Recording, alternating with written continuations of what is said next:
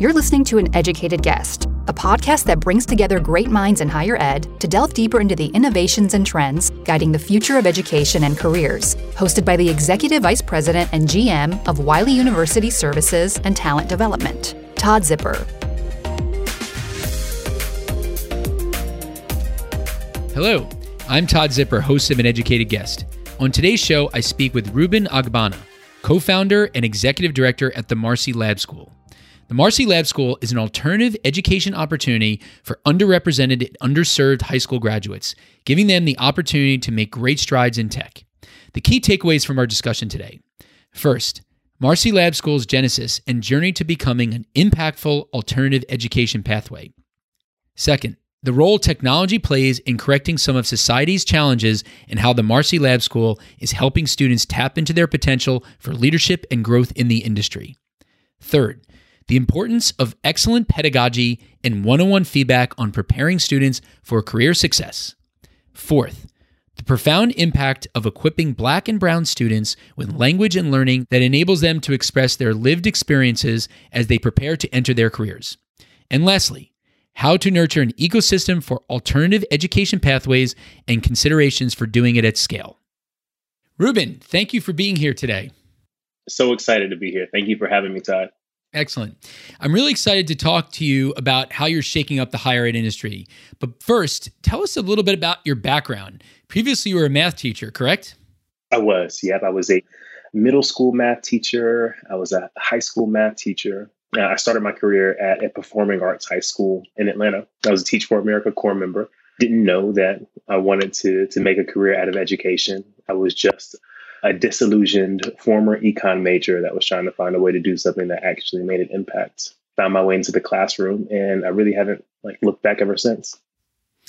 Did you always have a passion for technology, which is mostly what you're focused on from an education perspective today? No, not at all. In fact, I remember it was my senior year at Duke University. I made friends with this really cool kind of weird group of guys. Um, and in fact, it was all guys back then. As you know, the tech industry has since tried to really correct for gender equity. Um, there's a really cool group of guys on Duke's campus that felt like they were ahead of their time. Back in that time in the early 2010s, if you were on Duke's campus, you either wanted to be an investment banker, a consultant, or you might have been pre-law or pre-med. That was pretty much it. I, I bet 80% of any given senior class fell into one of those four buckets. But these guys were all into entrepreneurship. One of them was like much older, like five years older than the rest of us because he had started a company and then dropped out of school and then grew the company and sold it and came back. Another guy had started a company on campus where, where folks were buying and selling textbooks.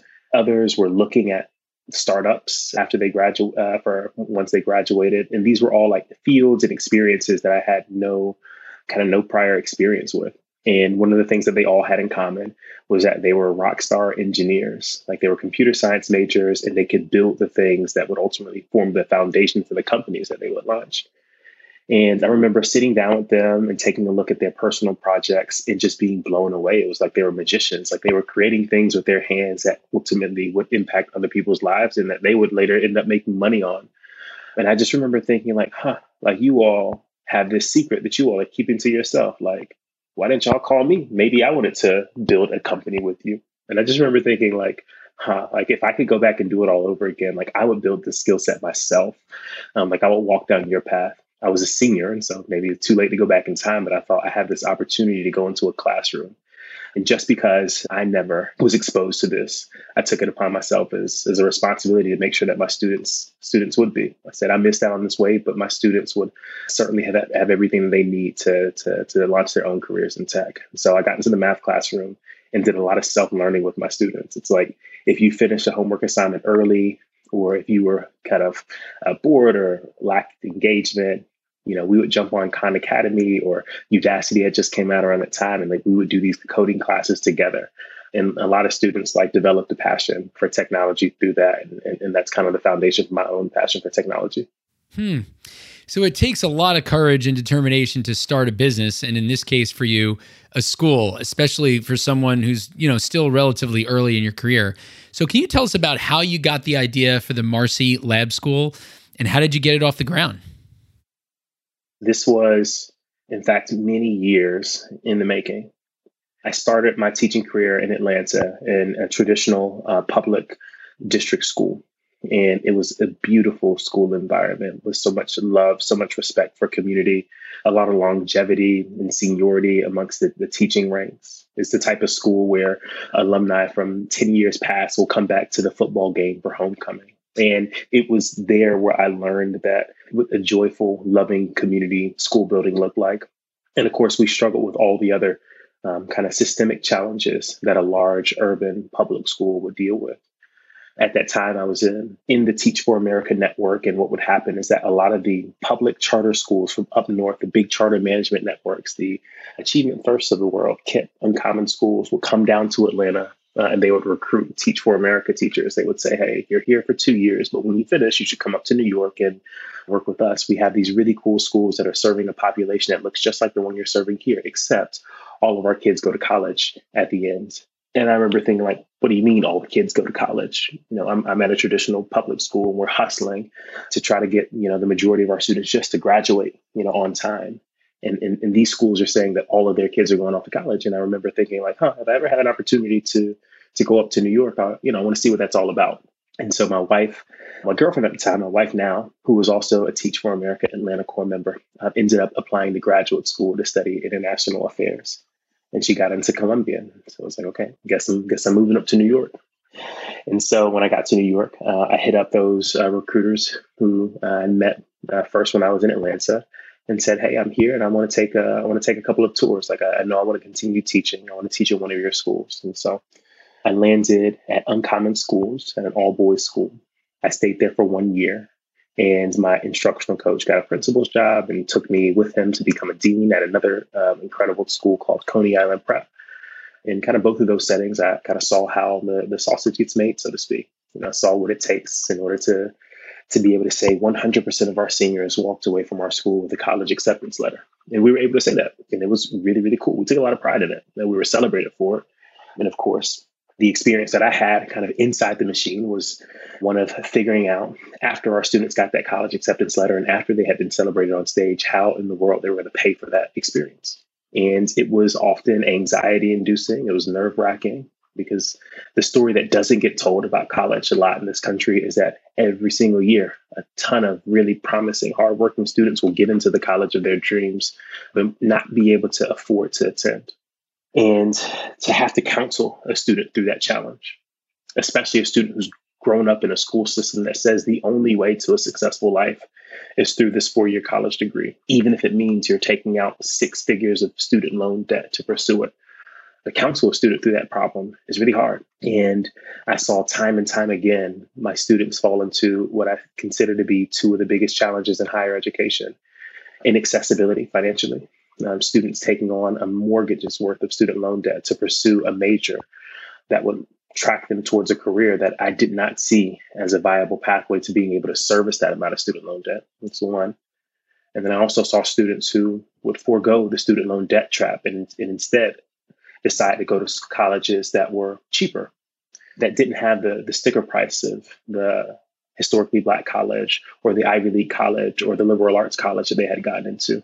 What they didn't know at that time was that those colleges have outcomes that leave a lot to be desired. They go into colleges that have graduation rates that are in the 20s, in the 30s, that have average starting salaries uh, for their graduates at $30,000 per year, $40,000 per year in a city like New York. And so, for so many reasons, unrelated to how hardworking, talented, or how much potential they have, I saw students who uh, would fail to reach their potential through this system that we told them was their answer to every problem that they had. And it was so frustrating. We keep in touch with our students and we watch them stumble through the many roadblocks, uh, the traditional college system, and, and, it, and it caused us to ask the question. I say us, me, and my co founder Maya asked the question of what could a different post secondary school experience look like for these students? Yes, and that's exactly what you're creating here. So, couple of questions as as you sort of unpack what the Marcy Lab School. First, where did you come up with the name? It's a creative name.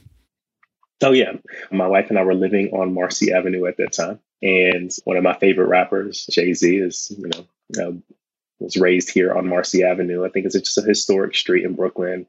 And for so many people, Jay Z represents like a dream realized. And I think to pay homage to that name is something that, you know, we, we, we wanted to do. And then that word lab is kind of reflective of the way that we see our work. Like we see this as one big experiment. Uh, every year we're, we're, we're um, testing a set of hypotheses in service of the greater mission of creating a more equitable, accessible post secondary education option for students who've been locked out of traditional uh, higher education.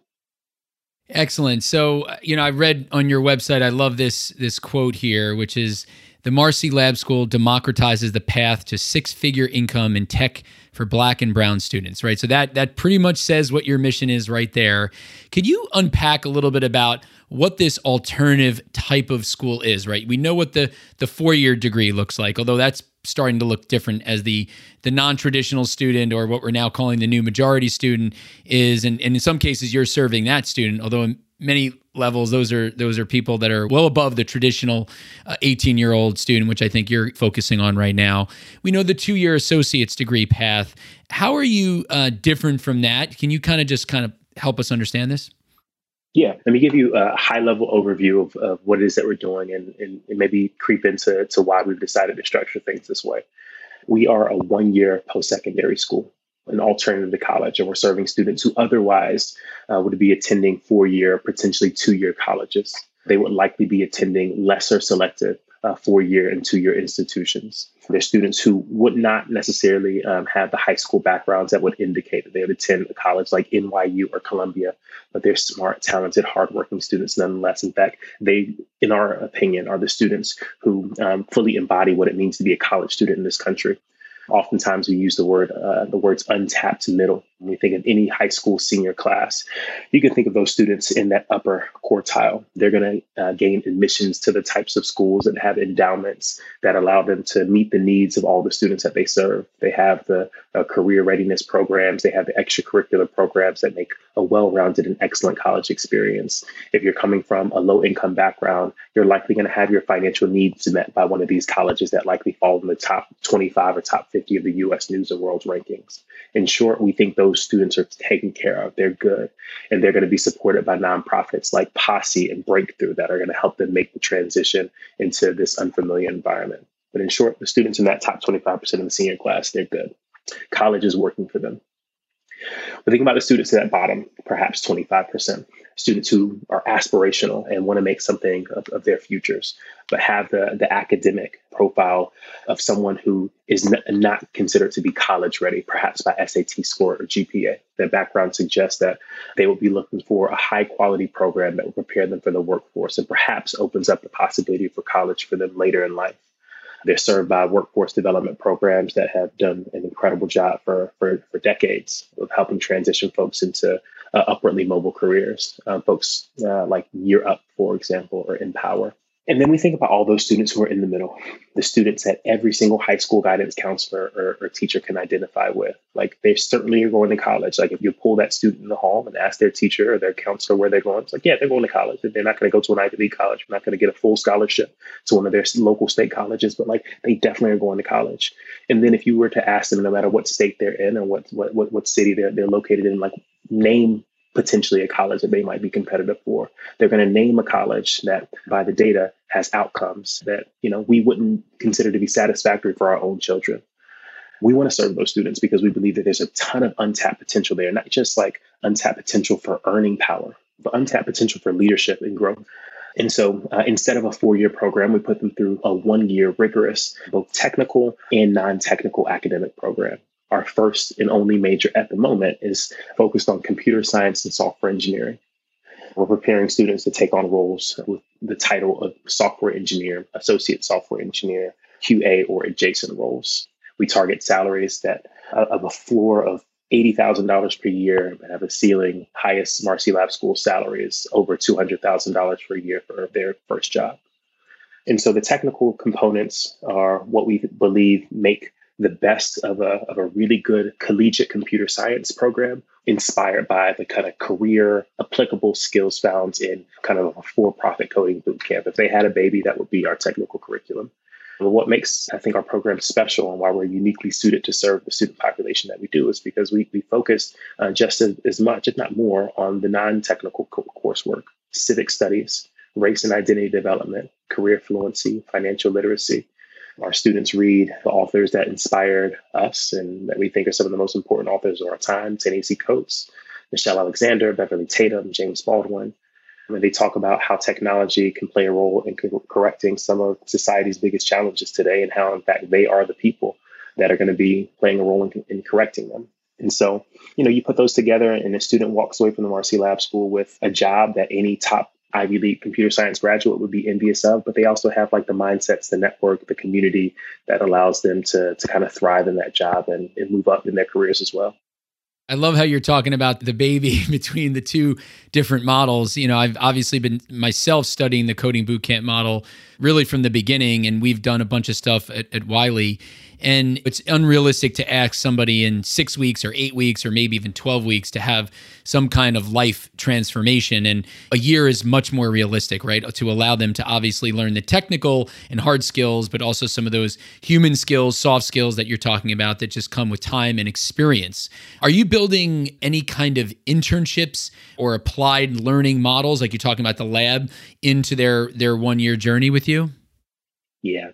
The last quarter of our year long program is for application, and it looks like one of two pathways. What we call either our practicum program or our capstone program is what students are tracked into by their last quarter. Practicum is like it sounds, it's engineering in practice. It's an internship or an apprenticeship with one of our partner companies. And the goal of that is, is not to kind of gain exposure to the technology industry, but is actually to demonstrate that you can add value to a team that is shipping products in the real world. The ideal outcome for each of those is a conversion to a full time job uh, by the end of that period. There's some students who are better suited or have an interest in further exploring their curiosity in the software engineering space. And our capstone is kind of like our in house apprenticeship we ask students to work in teams to complete some research based advanced project in some field of software engineering. It could be on deployment, infrastructure, it can be product design. But at the end of that three month capstone project, our students are dealing with, uh, have a project that demonstrates their ability to deal with concepts that would only be asked of someone in the field to contend with once they get their first promotion. Technologies that typically only software engineer twos or kind of early mid level engineers get exposure to. So we've had students who have uh, built their own load balancers or students who built their own component libraries. And so what we find is that when our students are able to take those projects into the interview process, they're able to kind of speak the language of their interviewer and kind of demonstrate a level of experience that often isn't seen with fresh college grads or, or boot camp grads. So I know you're breaking the model and revising the model in a lot of different ways. Maybe reforming the model is the, is a better term. Also, in the admissions process, I don't think you accept or ask for SATs or ACT scores or GPAs, but yet these individuals have to be at the highest level of performance to, to get these jobs, which you're talking about here. How do you think about the admissions process? What, what do you do? And I'm sure it's rigorous. I'd love to understand that a little bit better. Yeah, 100%. I'm, I'm going to take the long way around to that answer because you said something that was really thoughtful that they have to be at the highest level of performance in order to compete for these jobs. That is true. I think what we see in terms of growth from day zero to the end of our program is greater than what exists at uh, the traditional college, but even even more so than the most selective and elite colleges. You know, our country's top colleges do a great job of accepting students who have the resources and academic background that like would lead you to believe that they're going to be very successful no matter what intervention you apply between ages 18 and 22. For us, we're unapologetic about our core belief, which is that great teaching really, really matters. Excellent pedagogy matters. It makes a difference. It made all the difference in the world when they were 14, 15, and 16. But for some reason, when they turn 18 and they go off to college, we have a society, as a society, have accepted that it's okay for them to sit in a room with 200 other 18 year olds and listen to one person reading from a legal pad. And then we wonder why they don't make the type of academic gains necessary to be competitive for incredible jobs. Like we push our students, we push the hell out of our students, and we push our instructors so they know how to push our students and support them at the same time. And so most Marcy Lab School students come in having little to no coding experience at all. And then by the time they graduate, they're competing in the interview process with students who went to schools like Cornell and Dartmouth and Yale and, and UVA and Rutgers, et cetera. Someone might hear that and say, well, that's impossible. Like you're selling me something. Well, think about if you took computer science 101 at our country's, one of our country's greatest CS institutions, if you took it at MIT, if you took it at Harvard, if you took it at Carnegie Mellon, how many times, Todd, would you guess a freshman or a sophomore might get feedback from a professor in an average CS course? From the actual professor themselves, not even a teaching assistant. Yeah. probably you can count that on one hand at best. That's probably yeah, probably zero. So maybe, okay, right. so then include TAs. How often might you get feedback from a TA? Uh, maybe five times. Right. A couple midterms, maybe a couple problem yeah, exactly. sets. Yeah. Our students are getting feedback from their their professors at the Marcy Lab School every single day. Yeah. Written feedback and verbal feedback every single day from someone who previously got paid to write software at a competitive company. Yeah, I mean, this is really groundbreaking. I mean, I want to ask you a question, uh, you know, in a second about scale, but you're not afraid to lean into. I mean, I loved how you framed this middle 50%. I think that's what you talked about, which is obviously the vast majority of learners out there that you feel like you can serve and essentially take from very to little or no coding experience to getting software engineering jobs in one year. That is incredible. That's groundbreaking. It also shows how much instruction matters, which is what you're talking about. And we take for granted because you and I went to some good schools and we both had similar experiences, right? Where we we had maybe feedback a half a dozen times in an entire quarter, right? And we crammed for a final exam just to get by to the next step, right? Which is not mastery of knowledge. Right. Yeah. You know, and I think for us, it's it's it's such a it's a responsibility because the stakes are so much higher for our students because we're intentionally working in communities where the safety net is not as strong it's more porous and so to charge a student $30000 and to not do everything humanly possible to ensure they make it through and, and reach their full potential you know, it shouldn't be acceptable. But it, but in fact, I think that's like par for the course oftentimes in, in, in our higher education system. Hmm. So, how do you charge for this this one year program? The program is free of cost to students. Um, this is our, our third year, and you know we, we've been fortunate to have a network of supporters and partners who are also very curious about this experiment that we're running. Uh, we, we happen to be funded largely by corporations, corporate foundations, and family foundations that want to see this model grow and learn from it and be able to kind of proliferate our learnings to, to larger players in the system. And then when we think about like the, the long-term sustainability of the program, there's two pathways that we're really excited about. The first is our employer partners investing back into the program that they're benefiting from. We have uh, an incredible set of employer partners that have come to rely on the Marcy Lab School for uh, consecutive years for the majority of their early career engineering hiring, certainly the majority of their diverse early career engineering hiring. so uh, we're excited for them to be able to invest in the program. Uh, to offset the, the cost of operating. And also, we're, we're pursuing avenues to tap into federal and state funds that are allocated towards this type of post secondary and career training. So this isn't an outcomes based or an income share type agreement program. Obviously, there's plenty of income coming down the pike for these individuals. This is free of charge and they jump right into these jobs. Just want to make sure I'm I'm understanding that. Yes, that's right. That's that's really incredible. So how do you think about scale? You know how do you think about because i know you're just kind of getting started off you can tell us how many students are, are right now enrolled but how do you think about this impacting thousands if if not hundreds of thousands of students in the coming years? Yeah 100% we are just getting started. Our first year our first graduating our pilot class in 2019 was nine students. We served 30 students last year. We'll likely do 60 students this year. We'll likely do a little more than 100 students next year. So we're, we're just ramping up when we think about our medium term prospects for scale, we want to be operating at the size of a small college here in New York City. Uh, the idea, I think, most kind of so, so we're incorporated as a nonprofit in kind of most nonprofits that kind of exist in our sector. Uh, it seems like the standard pathway would be to get to the scale of a couple hundred in New York City and then look up and figure out what other regional tech ecosystems could also benefit from a similar program. But we were really clear in the very beginning that we, that we did not set out to, nor are we in the business of trying to start like a coding boot camp or an incredible coding boot camp. We're trying to create a college, a true college alternative for our students. And so, operating at the scale of a small college, serving a few thousand students per year in New York City looks like multiple academic tracks that kind of mirror the same ethos and same bar for engagement and rigor that our software engineering program has. And when we do, when we're operating at the scale of a small college, serving a couple thousand students a year in New York City, we're going to be able to influence policy in a more meaningful way. We'll have a seat at the table with industry in a more meaningful way. And it creates an even better student experience. The depth and breadth of relationships that are there, interdisciplinary, professional, academic, and just social dialogue begins to look and feel more like a true college. And then there's this question of like this this this group that we're trying to solve a problem for is really really big even when we're serving a couple thousand students a year just in New York City, that is a tiny drop in the bucket. And so the question is, how do we have the type of impact that makes a difference at scale?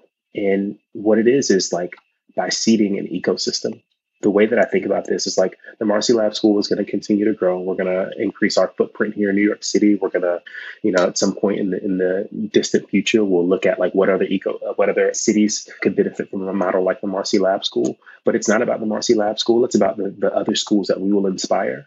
Like someone needs to be right now building the Marcy Lab School for journalism or the Marcy Lab School for a, suite of business careers. Like we want to be able to show people that these that this student population has the potential to do two things: achieve academically at a level that they haven't been given credit for before, and to be be able to break into industry sectors that previously had been gate kept from them because they didn't have a degree.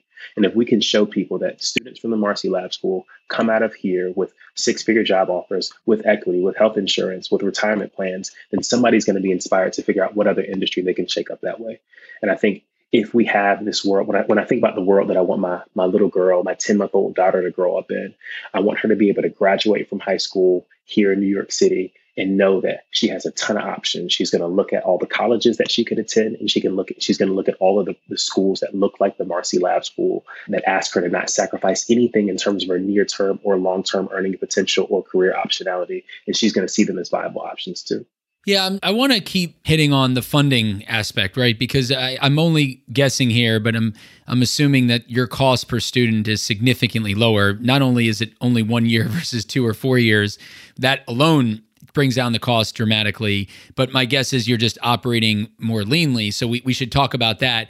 But you know, ultimately there's there's tuition, right? That's what exists, whether it's funded by you know federal loans, whether it's subsidized by the government or private pay. There's a model that that is largely broken uh, for a lot of folks, but it, it works. And now there's a whole movement around free college, which I'm I'm still trying to wrap my head around because you're essentially offering free college, but it feels very different here. Like you talked about the so if you give free college to and again community colleges, I'm a huge fan of. I've talked a lot about on this podcast but some of the results, some of the outcomes are challenging. Now, there's a whole reasons why. We don't want to get into this right now, but you know, the outcomes that you're talking about at a dramatically lower scale are completely different, right?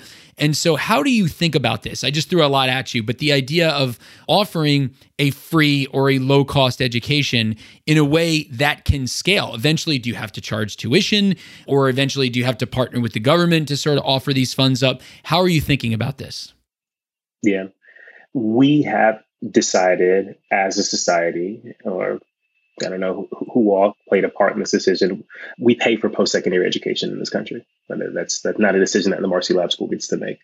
It would be great to live in, in a society where we invest in the post-secondary education of, of, of all of our citizens. That is not where we are right now. And so, as a startup that aspires to be a college or a challenger to college, like whether or not we pay is that's not a it's not a question that's up to us. It's a question that's up to our, our policymakers.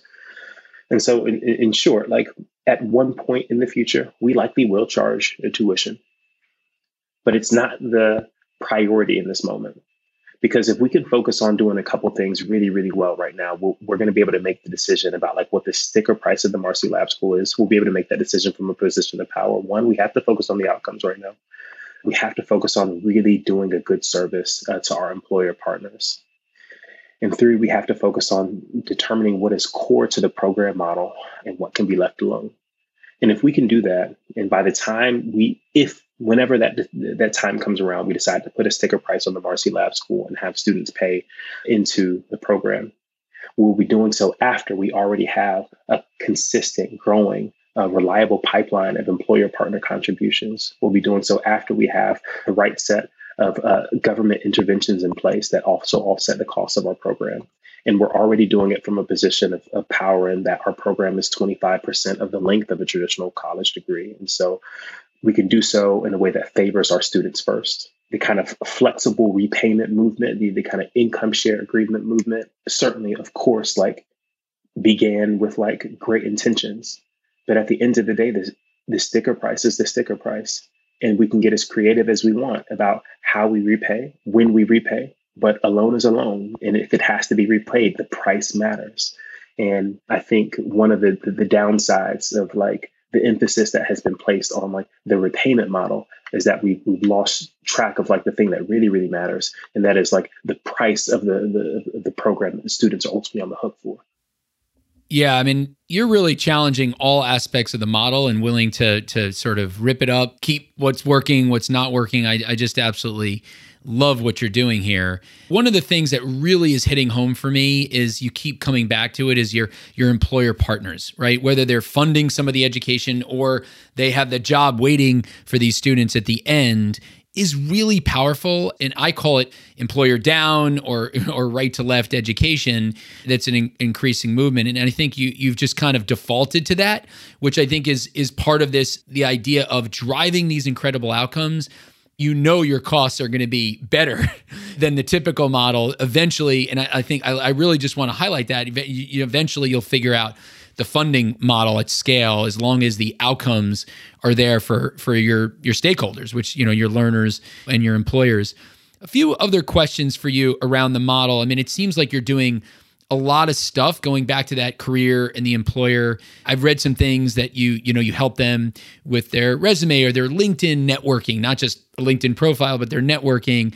You've talked about a mentor and assigning them someone there. Can you kind of unpack some of that as well? Because I think that brings to life that it's not just learning a course in in sort of algorithms, but it's you're actually helping people to build a career at the same time.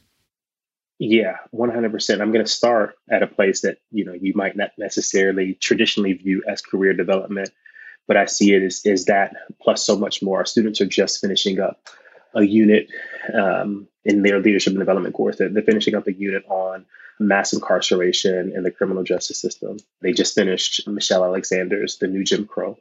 And this is part of a larger unit on systemic oppression. And there's something that is just so powerful about a bunch of young people who, like, you know, at this point, if I if I walk into a room at my school, I can say with confidence that that you all will be making one hundred thousand dollars or more in eight months. I can say that with confidence because the job's already taken care of. Like we, you know, you do what you have to do, then that job is waiting for you. Yeah.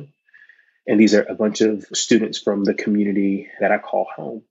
And to be able to say that, like, you're going to be stepping into a position of both economic, but therefore like social power. And you have over the course of the past one year, not just analyzed like JavaScript internals and data structures and algorithms and pass by value and pass by reference, but like the set of policies that have led to the over policing of your community you've understood that it's it's a, it's, it's a distinct set of individuals that organized and implemented policy that had an impact on you and the people that came before you in your community. And therefore, you know that you can be one of the people who actually corrects for that. It's like, one, we're going to give language to your lived experience. When we teach in our units terms like microaggression or implicit bias, what that's doing to a young or intersectionality, what that's doing for a young person is like it's validating the things that they have already lived. It's like, huh, like I like I experienced something and like the way that racism works in our society is like the, the, way gaslighting works. Like, oh no, no, you didn't really experience that. That's all. It's a figment of your imagination. It's like, no, here is our set of scholars who so closely identify with this experience that you have that they have created a set of terms to more help to help us more precisely identify with them when they come up in the world, so that you can note it in your lived experience. So one, it's real, this thing that you're dealing with, and then two, like to orient them in the world to the set of leaders who have created structures to help them see themselves as leaders and change agents for these things. And so when you walk into that engineering pod, we know because of the state of the industry, you will likely be the only black woman there, Drea here's a, set of terms that you that, that are going to describe some experiences that you have. One you can come back to your community and we can talk about these together because we have a set of shared language. But two for the past year every single day you have had a bunch of really smart loving caring people breathing life into into you and, and sharing how much we believe that you are going to be a part of the solution to this thing that your very existence just adds value to that team. They're better because you're there and you're going to be a part of changing that culture for the better for you and for the people that come after you yeah, that's really powerful. And, and a term that comes to mind for me is job ready, right? So it's one thing for a certain population to be job ready. It's another thing for your your population that you're serving. And the things you have to do is just more and different, right? To get them job ready. So because the employer at the end of the day needs them to produce, needs them to lead. And you're giving them all the tools, not just to, okay, I've, I've got the salary, but to be successful there. And like you're saying, even going farther than that, to change the culture in the right direction. I mean, the level of maturity that these folks have to go through must be tremendous because I mean, in my company, we're learning some of the lessons, you know, and realities that you're talking about at, at a much not in college, right? At a much later later date in the process, so they have to they have to run through a lot of stuff uh, to get to this job ready place. Really powerful. Thank you. So, wow, this is uh, I'm just kind of digesting all this right now. What other areas are you unintentionally disrupting, right? I feel like you're just starting from scratch almost, right? You're looking at the model and not intentionally trying to break it, but where else do you th- see disruption happening? The industry, like that that's where our systems change agenda comes in. Our students are often the first engineers to join their team that do not have a traditional college degree. They may be working beside peers that have come from excellent coding boot camps, but they may have a college degree in philosophy or political science. And so, you know, we come from the same peer group. But we're now three years in, and we've had companies that have hired from our, our fellowship for three straight years. And like they're, they're changing meaningfully the demographic makeup of these engineering teams. And as a result, like recruiters are beginning to think differently about like where talent comes from. And so it's not about like just the pathway from the Marcy Lab School onto Squarespaces or Spotify's or the New York Times or JP Morgan's engineering team, but it's about like how we shift the mindset of hiring managers and recruiters. And if you can recruit from the Marcy Lab School, then certainly you can recruit from Texas Southern and certainly you can recruit from Hunter College if you've only in the past recruited from Carnegie Mellon in, in Stanford and, you know, Duke University. Yeah, you know, there's an article today that talked about Google's certifications. They've been doing this for a couple years now. They get a ton of attention when they come out with a new data point, which they they quote hundreds of thousands of students taking their courses or their certifications. They're all free. And there's some really interesting headlines, and I kind of want to get reflections. It's a little bit of a loaded question here, but you know they're talking about hundred thousand millions. They're talking about they will accept folks going through these four courses or these six courses equivalent to their typical like you got to go to get a computer science degree at one of those schools you just mentioned Reuben I love it I love that they they understand what the employers need the one of the largest employers out there in tech but do they really think people can go through that experience self-directed if it's free it's most likely self-directed in the hundreds thousands or millions and get the same result as a Marcy Lab school I feel like they need to partner up with you and sort of build scaffolding in a way that just can't be done in a self-directed way with taking some courses online and some pretty videos. Yeah. Yeah.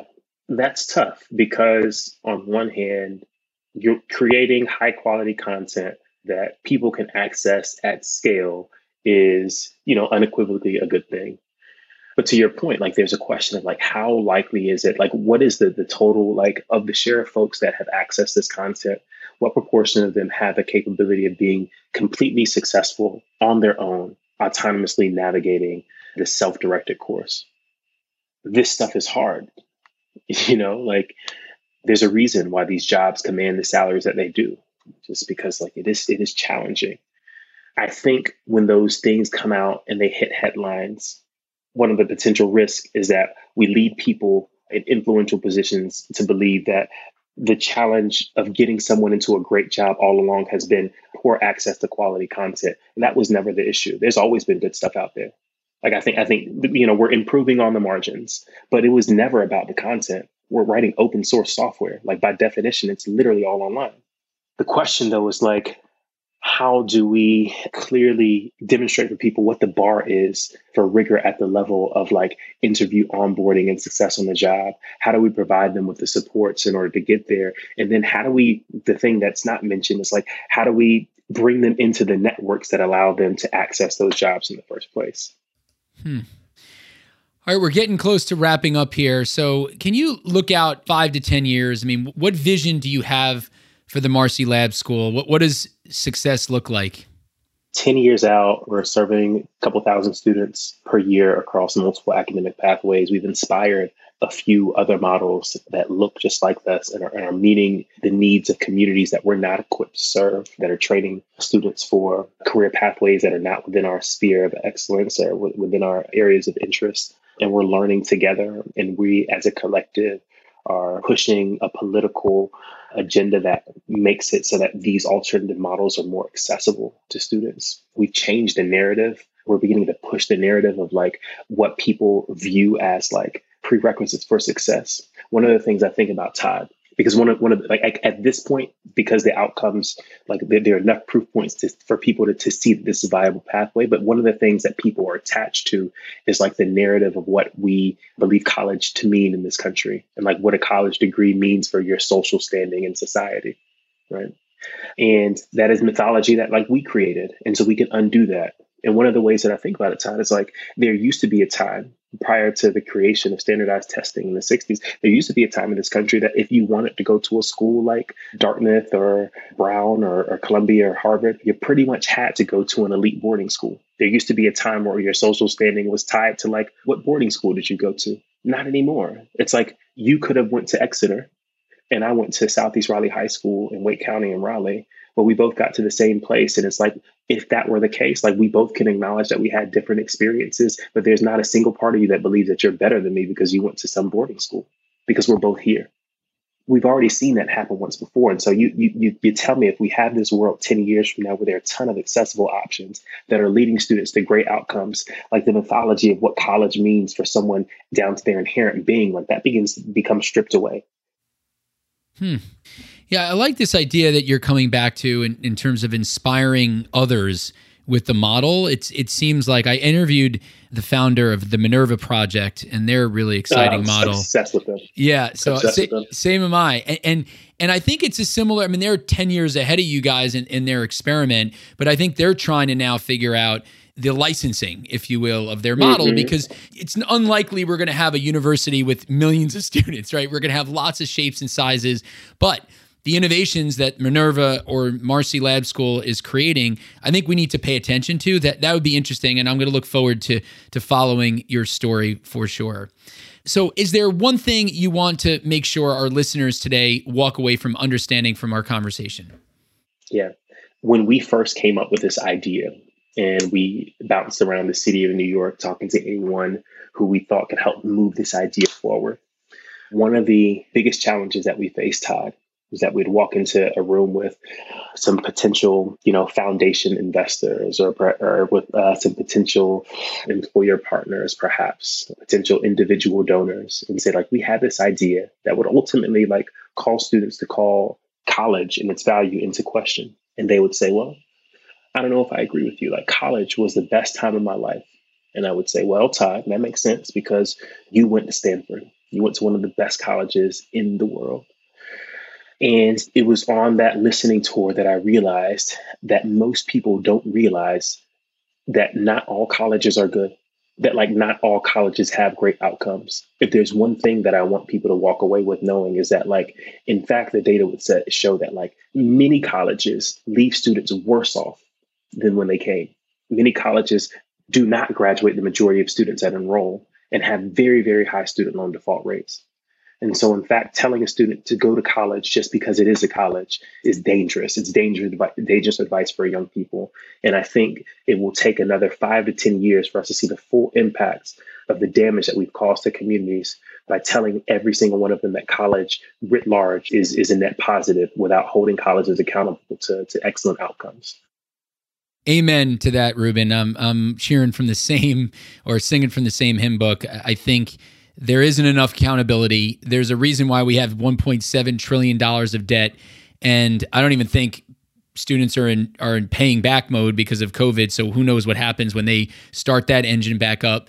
And colleges keep enrolling, right? And not really being held accountable to are we doing right by these students long term?